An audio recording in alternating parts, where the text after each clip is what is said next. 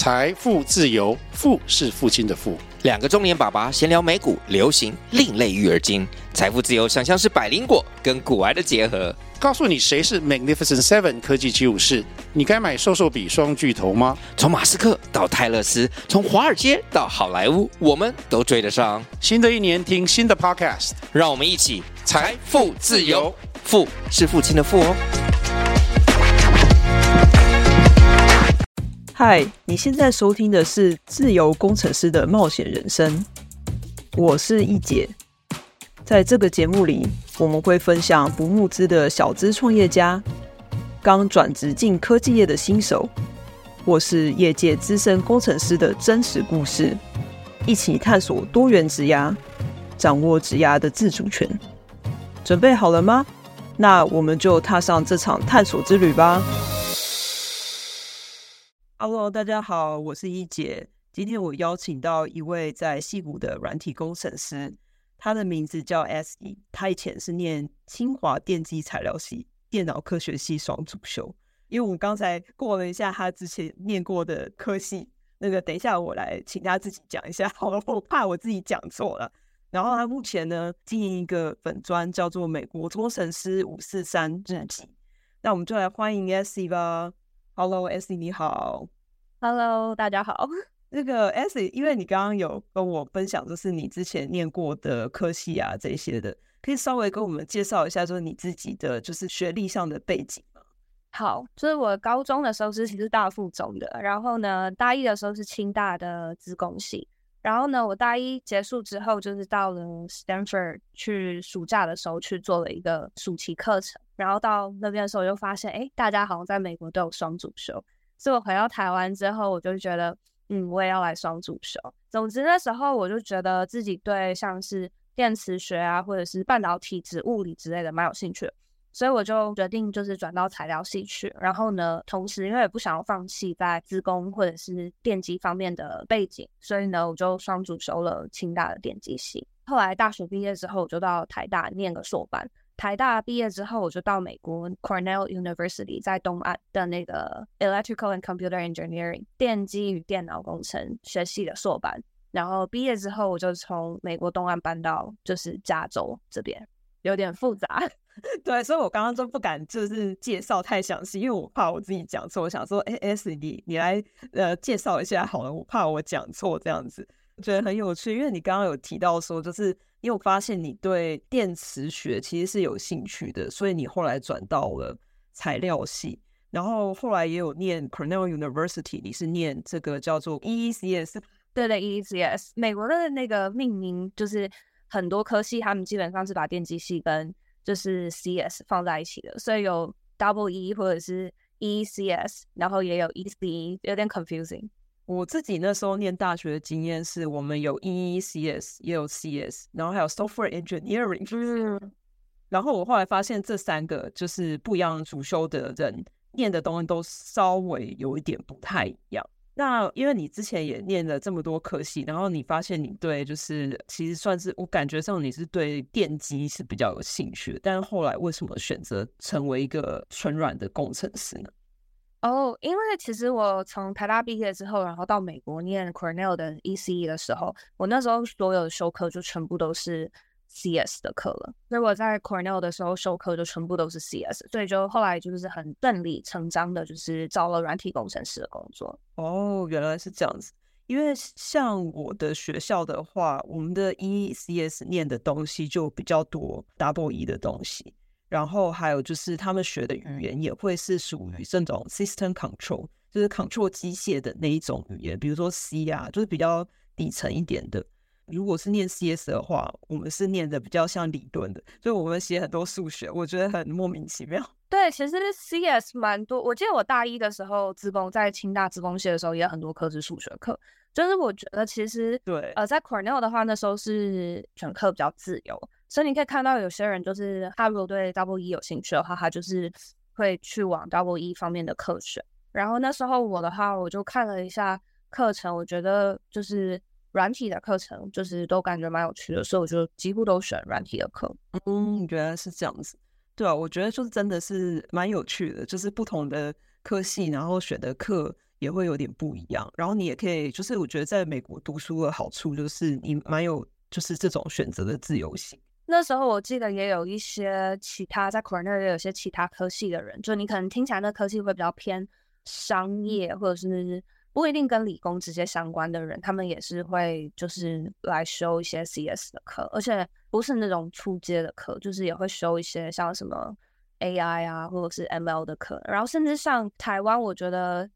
如果我觉得像机械系也是，就机械系在台湾的话，大家可能就会想到。不会直接的，好像跟软体有什么关系。可是在美国的话，就是机械系，就是几乎每个人都是很会写软体，因为他们就是大部分都在做那个机器人嘛，或者是自动化的机器人。对，我也有注意到，就是自己也有一些朋友是在做 W 一类的工作，然后我发现他们的写程式其实写蛮多，只是跟纯软的写程式又有点不一样，因为他们都是写那种就是控制机器人或是控制硬体的东西这样子。就是你刚刚有讲到说，就是你毕业以后，你就是到加州工作。那时候找工作，你有没有遇到什么样的困难，或是你觉得准备面试比较难的地方？就是我觉得在美国找工作的困难点的话，是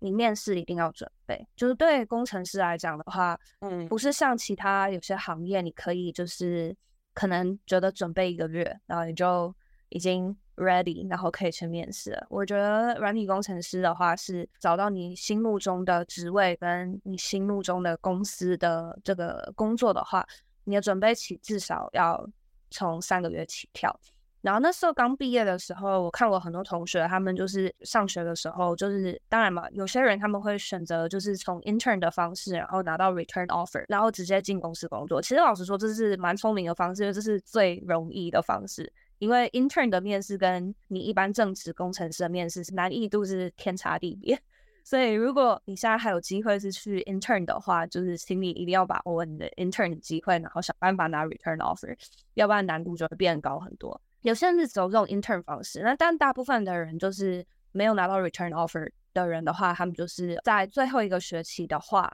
尽量的把修课就是 loading 弄得轻一点。然后呢，就是全力的在找工作。我记得以前无论是在台湾或在美国的教授，就是有时候私底下跟他们闲聊，因为其实台湾清大、台大的教授大部分都是美国知名大学毕业的，然后他们也都就会说一些什么，他们觉得在美国找工作是一个就是八学分的 课程，那一堂课三四学分就很重了，何况是八学分。但其实这是这是真的，就是美国找工作。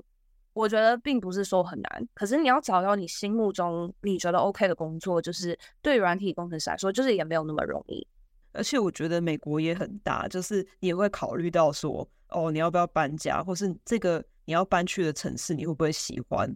对吧？因为有些地方可能比较 偏僻一点，或是有些人可能就会觉得说，哎，去那个地方可能生活比较无趣一点，就会不是那么想去这些地方这样子。然后也会根据就是在那个地区的发展性吧，因为像比如说我那时候也有在想说，就是我当初其实先在南加州念大学的，然后后来转到北加州。那时候选择北加州西谷这个地方，最主要的原因也是因为说这边的发展性会比较好，就有很多不一样的公司嘛。如果今天这个公司不要我，我还可以去别的公司，对吧？所以我觉得其实呃，地点也蛮重要的。对，就是在 San Francisco Bay Area 这边，的确是科技业的工作比其他地方的选择性跟发展可能来得好一些。所以那时候我的朋友也是蛮多人，就是一毕业之后，有些人是即使还没找到工作就会先搬来，但是也有一些人，因为 Cornell 是在纽约州嘛，然后有些人是因为地利之便，他们就可能就是是搬到那个 New York City 找工作。哦，对，那边也蛮多科技业的，但整体来讲的话，其实还是 San Francisco Bay Area 的选择会更多一点。那你觉得，就是因为你现在已经当软体工程师装了好多年了嘛？当你工作经验比较多之后啊，就是你在于这些考量上面，你会有什么，就是有一些改变吗？因为我觉得，像我一开始出来第一份工作，就是只要有都好，我不管怎么样，就是有就好。然后，而且我那时候还不是做科技业，所以我第二份工作的目标就是我一定要进科技业。对，我觉得看你现在在你的职涯的什么阶段。那如果我觉得是刚开始就是才刚毕业或者是可能刚转职的人的话，的确是先求有再求好。我觉得这句话非常的实在。但我自己的话，现在因为已经工作一阵子了，我大概工作了差不多六年多，不会那么在意薪水。然后呢，反而在意的是你的职位的上升空间。然后还有就是同事是不是好相处的人啊？然后经理合作起来就是感觉如何啊？但老实，我必须老实说啊，我觉得这些是在你 offer 之前很难得知的事情，因为。但我其实觉得同事还蛮重要的，因为这些是这些人是你以后就是每天一天至少要花八个小时相处的人。就是如果你遇到谈不来或者是合不来的人的话，合作起来会很痛苦。这一些可能就是变成是你假设你拿到 offer 之后，然后你需要就是或者是你在 outside interview 的时候，你就是参观他们的组啊或公司的时候，然后你或者你就是要想办法就是去探听啊，或者是跟已经你认识的人在跟他们 coffee chat。之类的，然后去了解的。然后公司大小的话，我自己是不会就是特别想要去大公司，因为我一直以来的信念就是大公司，我觉得四十岁以后再去也都可以。可是你可以趁年轻的时候，就是去一些中小型公司啊，然后可能可以拼 IPO 啊，或者是呃中小型的公司，因为人比较没有那么多吧，所以就是每个人的。工作在我看来，就是你的 visibility 跟 contribution 也相对大公司多一点，但是我自己个人看法，所以我就是公司大小的话，我自己是比较不偏向去就是那种好几万人的公司。我觉得我也有观察到这一点，就是我不觉得是一个个人观点，我觉得应该是还蛮实在的一件事情。就是你刚刚讲的，就是在小的公司你比较有发展的空间嘛，这样说也不是很对。就是说，比如说像在大的公司里面，因为有非常多人，然后非常多人在做这个产品，然后产品也非常的完美了，已经晋级完美了，所以他就只是为了这个最后几 percent 在做努力，又有这么多人要去分那个功劳，你就会很难得到那个功劳。但是你在小公司，就每个人都很有机会去做比较大一点的事情，然后因为他们的产品还没有那么完整，或没有那么完善，所以就有机会做比较多大的 project 吧，我可以这样讲。对，而且其实我觉得，在你的职业早期跟中期的时候，就是公司如果是中小型的公司的话，因为通常通常啊，中小型公司的 infrastructure 就比较没有那么完善，不会像大公司里面那么完善，所以变成是你很多东西，你可能连 deployment 都要自己做啊，什么之类的。就是一方面你可能会觉得很烦，可能另外一方面好处是你在大公司你其实碰不到这些东西。然后你如果现在已经有了这些 exposure 的话，就是我觉得对你在你的工作上的了解可能会就是也是有帮助的，就你可能可以会了解的更深一点。嗯，我自己也是有这个感觉，就是我觉得我对很多东西的理解是因为就是因为度过那个很古早的时期，所以反而会觉得更 appreciate 现在的工具，然后也会比较知道说哦，它现在的工具它实际上是。为了什么事情而制造出来的？我觉得就是大家就是可能对工程师都会有一些就是刻板印象。我不知道你自己有没有这样感觉？我自己是有啦，我自己常常会觉得说，大家好像都觉得就是工程师就是宅这样。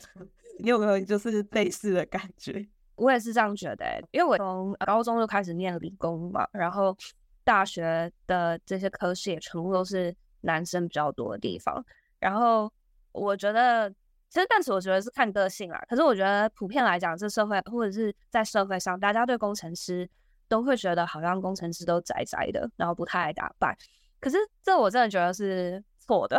就是因为我自己是一个还算喜欢打扮的人，然后呢，就是我也很热爱生活啊。然后大家可能就想到工程师就觉得哦是格子衬衫啊，然后就是都不太出去玩啊什么的。可是其实。在美国工作的公司，然后我观察我的同事啊之类的，他们就是都很热爱生活，就是很多人是几乎每天下班后就会去攀岩场，然后就是暴食啊，或就是练习他们的攀岩的动作。然后呢，也很多人就是很热爱健身，然后放假就是出去出国旅游，然后也有些人很喜欢冲浪，然后冬天因为在加州嘛，大家就会。跑去 Tahoe 那边滑雪，然后那天甚至在公司问说，哎，谁买了这个季的 Season Pass？就是就是很多人都有啊，然后大家都会组织这些活动啊。所以其实我觉得工程师很宅这件事情，就是真的是一个误解。然后还有工程师不爱打扮这件事情，我觉得可能也是一个，我觉得一定有不爱打扮的人，但是其实也会有，但是也有，可是大家都忽视那些就是喜欢打扮的工程师。尤其我之前在一个 San Francisco 的那个 startup 工作的时候，这里面的那个同事，真是我看过最潮的 男生同事们，就是非常的夸张。我不知道是不是因为 Star 的，就是人口组成通常都比较年轻。我有注意到，就是我在 Star 上班的时候，我觉得大家都很爱打扮。对，我觉得我觉得是啊，而且就是大家也都晚上可能礼拜五下班后，他们就会约一些活动，然后大家一起去可能 bar，或者是在一个人家里，然后一起举办一些 party 什么之类的。就是工程师，我觉得是，就是其实就像其他职业吧，就是工作的时候，但我觉得工程师的确他们工作的时候会偏向还蛮认真的，就是工作就是工作，然后呢，但是私底下的生活就是就是也是跟大家一样，嗯。就是大家不要在那个刻板印象，觉得工程师都不会打扮，然后很宅什么之类的。对，真的没有，我们也可以很阳光的，好吗？对。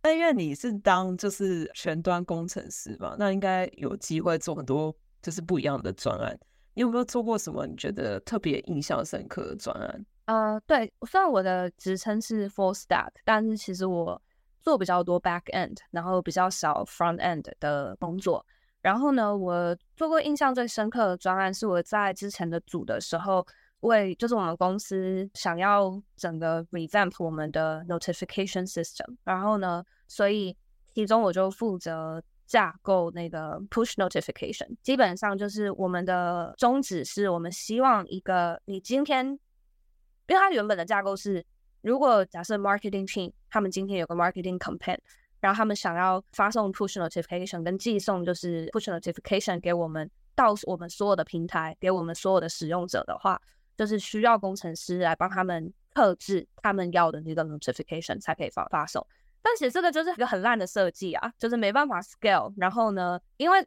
在公司工作，我们的产品根本就不需要工程师来帮你做这件事情。你兼 marketing 的人，你不会写 code，只要给你一个网页或界面，让你自己也有办法，就是从架构这些 notification，让它送出去，看让你自己选择你想要送的平台，然后还有哪些用户什么的，这样才是一个比较好的产品嘛。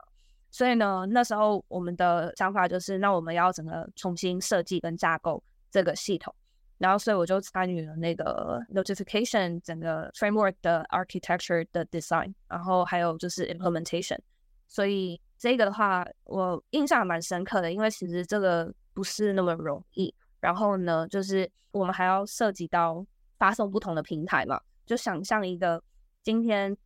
完全对就是 coding 什么都不懂的人，但是我就是给他一个页面，他输入他想要的东西，然后呢，这个就有办法直接把它送给他挑选的所有的用户组，然后在这些不同的平台，我觉得这是蛮有趣的一个专案。稍微再理解一下，就是说这个东西其实是给你们公司内部的 marketing team 的人使用的一个产品，对不对？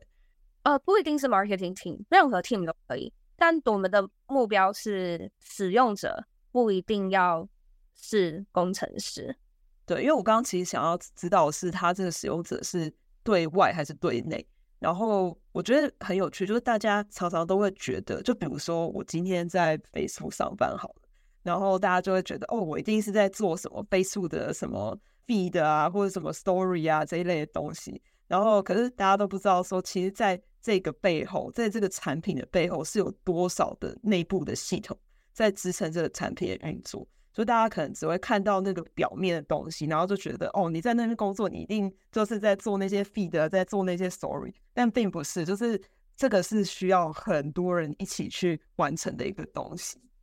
对，因为我觉得，呃，科技公司的话，你的产品，当然，你对不是这家公司的使用者来讲，你的产品可能只有一个。就像 Facebook 的话，就是 Meta 的话，就是他们的那个网页嘛，跟他们的 Web App。可是实际上，使用者就是看到页面不同的时候，是可能是 A/B testing 你在不同的 group 的结果。那这个 A/B testing 的 framework 还有这个 A/B testing 的 architecture 是谁设计的？这实实际上是 Facebook 他们里面估计有就是一整个组的人在做这一些，然后让 Facebook 的其他工程师可以使用他们的这个 A/B testing 的系统，然后最后使用者才会看到哦，你看到的东西可能跟我看到的不一样，因为我们在不同的 group。就是怎么讲？就是其实 product 有分对外部的一般使用者的，跟对内部的，就是公司里面使用者。对，而且我觉得就是其实大部分很大的一部分其实是对内的，就是你没有像你说的，就是你没有这些工具是没有办法让对外的这个东西是运作的好的。你要先帮助里面的人工作，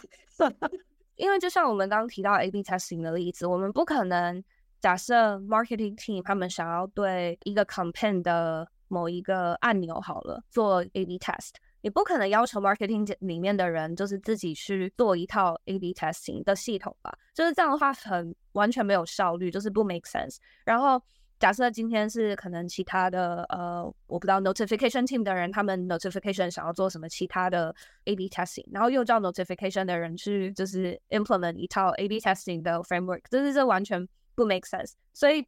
比较好的理解就是会有一个就是可能 A/B testing 或者是通常会叫 experimentation 的这个 team，然后去负责做这个 architecture，然后 framework，就等于他们的用户就是公司里面的其他组这样。我觉得真的很有趣，因为就是真的好多人都以为就是工程师只做这个表面的东西，然后每次就比如说像不是工程师的人问别人在做什么，然后有时候都很难解释。对，而且有的时候会牵涉到一些就是可能没有办法透露的，还没有办法透露的专案，所以其实就是解释起来就是的确是不是很容易。对，这也让我想到，就是以前常常大家会对我自己有一个错误的想法，就是说哦，我念 computer science 啊，那那你一定会修电脑吧？我想说，我从来都不知道怎么修电脑啊。我以前小时候会有这种误解，觉得念 CS 的人好像一定会修电脑，可是实际上我从来没有组过我自己的电脑。我也没有，而且我还就是曾经就把电脑拆了，然后就 坏了。我觉得以前大学的时候，我有看过男生同学组自己电脑，但我一直都是用笔电，所以我从来没有这个困扰。然后我最近看了我同事，他也跟我说他组了一台新电脑，然后什么的，但那好像是因为他想要玩游戏。对，我现在发现，就是会去组电脑的人，都是有那种就是比较需要运算需求的人。就比如说，他要玩游戏或者挖矿。对，像我的话，我就是一直都是用笔电。那就是你在，就是刚刚我们讲到一些技术上的，就是设计啊、架构啊这一类的问题。但你有没有在工作上遇到一些非技术相关的挑战？嗯、我觉得在工作上面的话，呃，遇到非技术相关的挑战，就像是工程师平常日常工作就是写程式嘛，然后呢，呃，每天我们都会需要开一些 pull request，基本上就是你的程式码在 merge 到 master 之前，你的同事会看了你的这个 PR，然后呢，看你的城市码的就是 implementation 或者是哪边写的好或不好之类的。可能就他们有其他的想法，或者是可能有其他的做法的话，他们就会留一些 comment 在下面给你。别人会 review 你的 PR，然后有的时候你也要 review 其他人的 PR。有的时候会遇到一些 PR review 就是 code quality 实在太差，然后呢，像这种时候呢，就是要好好的跟对方沟通。我曾经有一个同事，他在看别人的 review 的时候，因为他觉得对方可以在某个地方可以写得更好。所以他就留了一大串，然后就是指责那个人说：“你为什么？”就是有点比较指责的口气，然后就说：“这里为什么要这样写？你难道不知道怎样怎样怎样吗？”看起来口气就比较不好。然后呢，虽然你写完之后你事后可以修改了，可是通常你写完之后，就是对方应该就会直接马上收到 email。然后呢，反正他写完之后。他本来没有觉得怎样，可是好像对方就是自己下在那个 Slack message，就是 reach out 我那个同事，然后呢，我同事他才问我，他才把那个，因为我不在 thread 里面，所以他后来他就问我说，我会不会觉得他写给另外一个同事的评论太凶了？然后我就看了那个 comment，的确是我觉得可以有更好的沟通，因为没有必要就是 PR review 的时候，好像把自己。所以我知道他是为了整个专案可以想，他是他也想要另外一个同事的 code 可以写得更好。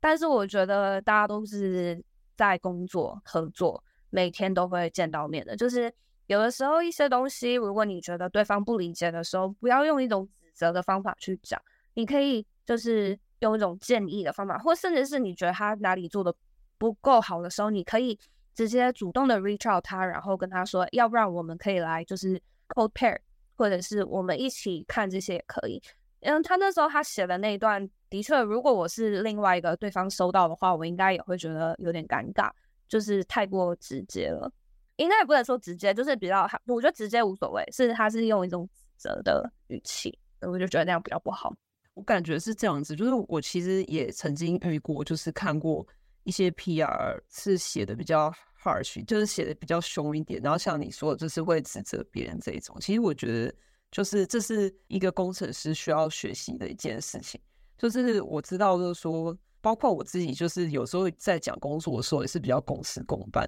可是有时候真的要注意一下自己的口气，因为就是你还是会希望就是对方是能够接受的。那如果说有更好的方法让他接受 feedback 的话，你的回馈的话，那为什么不用更好的方法，然后反而要把关系弄得不好？对，因为我觉得大家在工作的时候，大家的目标是一样的嘛。我们都希望那个 code 可以赶快 merge 到 master，然后可以 deploy，对吧？所以就是要怎么跟人家合作沟通，我觉得其实是蛮重要的。那刚刚提到的是在 pull request 的部分，那像平常跟其他组，就是也很常会跟其他组的人就是跨组合作嘛。我觉得跨组合作的时候，怎么沟通，怎么让别的组的人知道你们的进度在到哪里了。什么时候可以开始 end-to-end testing 啊？或者是就是你要怎么让人家很放心，你的进度是一直有在前进的这件事情，就是怎么进度汇报，这其实都是合作沟通的一环。我觉得其实这些都蛮重要的，不要等到人家就是问你的时候，你才跟他 update。你可以就是自己主动的 set up 可能 weekly 跟你合作的组，然后 weekly update。主要其实就是你要 actively 的让人家知道你现在在做什么，就我觉得这蛮重要的。